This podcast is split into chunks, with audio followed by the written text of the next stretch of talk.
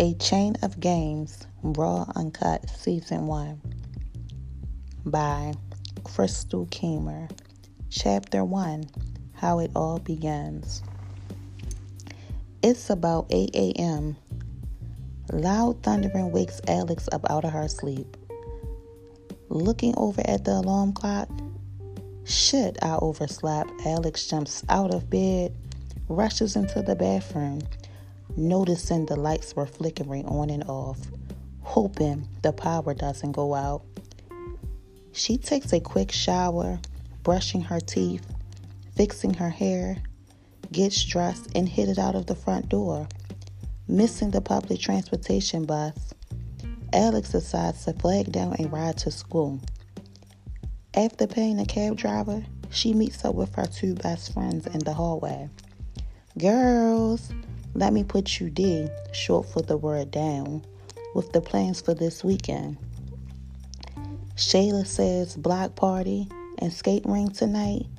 Hmm, I'm there. Alex, you know your ass is not going to no party. You're going to be right up underneath a bread this weekend. Tina says while laughing off the smart comment. Shit, I bet not. Block party, here I come, Alex says. A Chain of Games is based on three girls who grew up in different homes with similar backgrounds and lifestyles. They became best friends in middle school, eighth grade. They went through different struggles and obstacles in their life, where some situations that could have been bad turned out great, and some that were great turned out bad. They all lived in Murderland, another name for Baltimore, Maryland, but on different sides of town from each other. Alex is known as the funny friend with the bubbly spirit. She was born and raised in South Baltimore near the Inner Harbor. Alex had a beautiful brown skin complexion with a round face, dark, pretty, wavy, curly hair.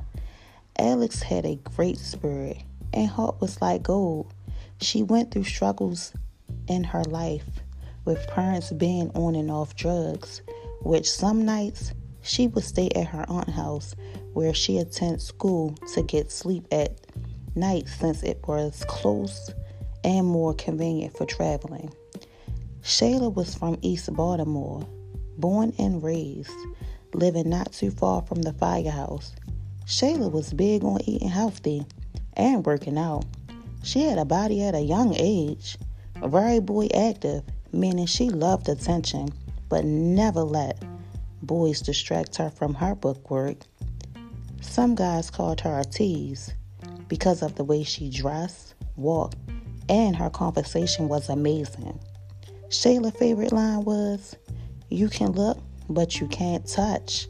Coming from a normal family, shit wasn't perfect, but her parents made things work for the family to live comfortably. Tina was from Northwest Baltimore. Her personality was charming and laid back. Tina was small frame built, perky breasts, nice teeth, and a beautiful smile. At age six, Tina was adopted. Parents died in a car crash. She still had her grandma, who lived in the assisted living home due to Alzheimer's disease, who she would go visit every Saturday and days during the week. Tina calls her grandma as short for Miss Shirley. Tina kept this one picture on her nightstand beside her bed. It was a picture of her mom, dad, and grandma, and her when she was a baby. When Tina would glance at the picture, it always brought back memories that she remembered having with her parents before death.